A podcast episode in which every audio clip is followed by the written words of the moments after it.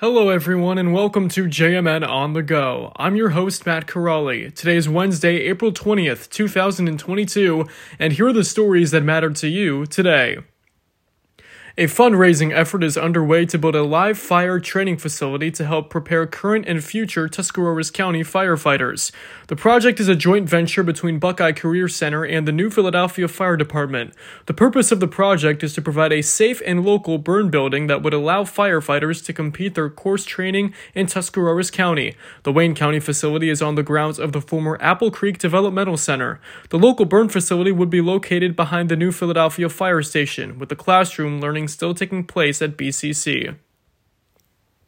We now go to Stark County as in a room full of Canton local school community members, the Board of Education was addressed by a concerned community member and by Erin Cole, the now former head volleyball coach for the Lady Wildcats, and her father. All vocalized concerns about the split decision that led to the non renewal of Coach Cole's contract.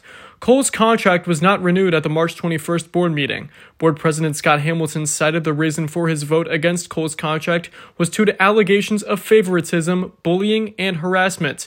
Board member Annette Davis also voted against the renewal of Coach Cole's contract. A month after losing her job as the volleyball coach, Coach Cole and others continued to publicly question the decision. During the April Board of Education meeting Monday, Coach Cole took to the podium and recited portions of the Ohio Revised Code, claiming members of the school board have not followed protocol, saying, quote, you are a policy making group, and in my own particular situation, you didn't follow your own policy you set for filing complaints. It makes me wonder what other policies you don't follow to have your own will be done. It is abundantly clear you feel your role in this district is to be judge, jury, and executioner. I'm not here to ask for my job back. While it was, in my opinion, a backdoor blindsided move, I have accepted your decision. I hope that this entire ugly situation has brought to light the smoke and mirrors about what is really happening you didn't get all the facts, you didn't do an investigation, and that the complaints have led to a complete halt to all volleyball programs from 5th through 12th grade players. In sports, the Osnaburg local school board voted on Monday night to not renew the contract of head football coach John Spider Miller. Miller, who had coached the East Canton Hornets' football program since 2016, spoke on the matter during Tuesday's edition of Kenny and JT on 1480 WHBC, saying, quote, I can't give you the answer why because I don't have one.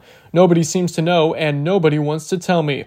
Miller took over at East Canton after making head coaching stops at Canton McKinley and Massillon Perry high schools. In six seasons with the Hornets, Miller composed a record of 34 and 27 and made five playoff appearances. After inheriting a program that earned seven wins over the previous three years, Miller made his first postseason run with the Hornets in 2016, which was the first playoff season in school history and the first winning campaign for East Canton since 2008.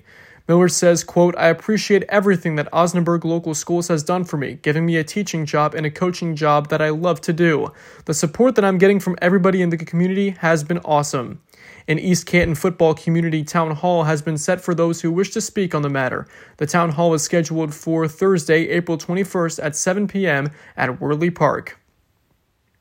Finally, here's a peek of what today could be like outside your window. All three counties are in for mostly sunny skies, as Stark will see temperatures as high as 57 degrees, Carroll at 58, and Tuscarawas is looking at a 59 degree day.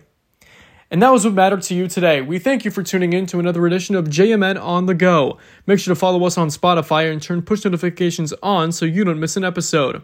For more news going on in your area, make sure to log on to www.jordanmiller.news.